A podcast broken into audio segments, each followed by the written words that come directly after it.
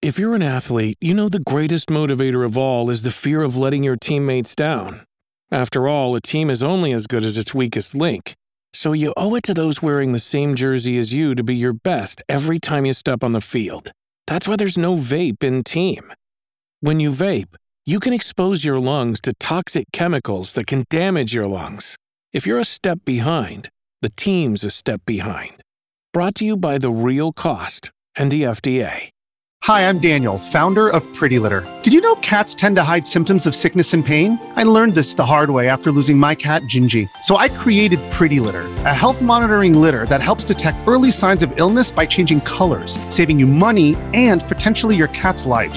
Pretty Litter is veterinarian developed, and it's the easiest way to keep tabs on your fur baby's health right at home. Go to prettylitter.com and use code SPOTIFY for 20% off your first order and a free cat toy. Terms and conditions apply. See site for details.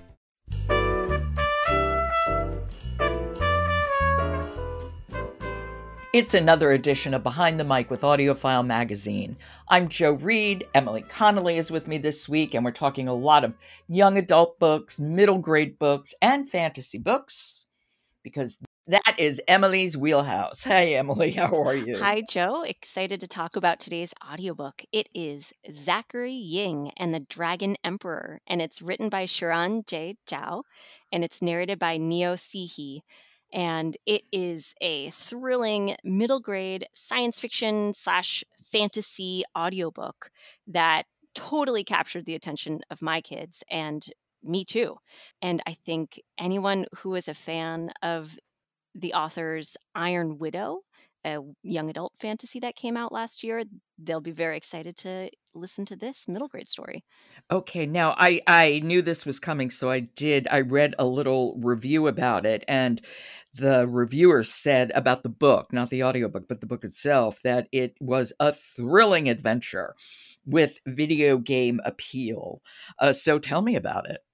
Yes, that is very true. It's definitely has a very fast, action packed energy, and the narrator, Neo, does a great job meeting that energy and keeping kids engaged.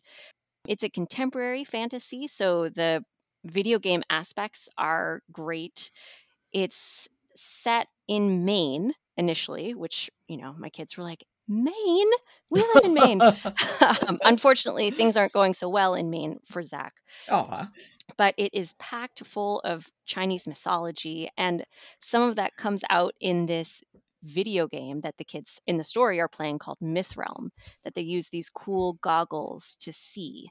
So when we meet Zach, he's in his school and he's met this other Asian kid who, you know, it's one of the first times he's seen somebody else at his school who's Asian. And they're talking about this video game they have. Um, there's a kid who wants to steal one of the video game characters out of this new kid Simon's team of creatures that he has. Um, it all makes sense as you listen, but I think we should listen to a little bit of the sample because that's this part of the story that we have here in the sample. Okay. We've got Zach seeing this new kid, Simon, getting bullied, and then something strange happens to this kid. Okay, this is Zachary Ying and the Dragon Emperor. It's written by Xiran Jay Zhao and it's read by Neo Cihi. Come on, you'd be doing me a huge favor.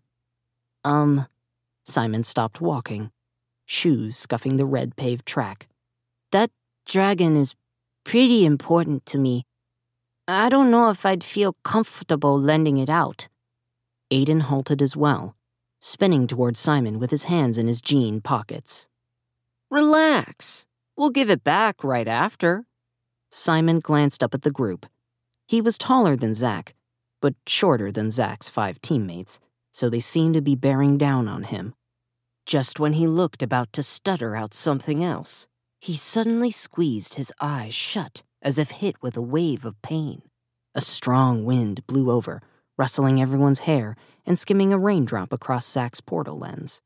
Zach flinched, but the material of the lens was so water resistant that moisture slid right off and no watermark lingered. When Simon opened his eyes again, there was something completely different about him. I'm not giving you my dragon, he snapped with shocking force. He raised his chin and straightened his back, His stare turned as sharp as knife edges under his thick bangs. Well, first of all, I would not lend anybody my dragon. No. I'm putting that card right on the table. But, you know, here is another narrator who sounds like a kid. And it's the same thing with Cassandra, who we talked about earlier in the week. It's about not just the tone of the voice, but there's something about the intensity, the emphasis, the pacing Yes. that they bring that it just sounds like a kid. Totally. And I also think their voice works really well for it feeling kind of like this video game almost, where you're so in the action and it just, their narration is great for feeling, you know, it matches that intensity of the story. And this sounds like it has the makings of a series, or am I just reading into something?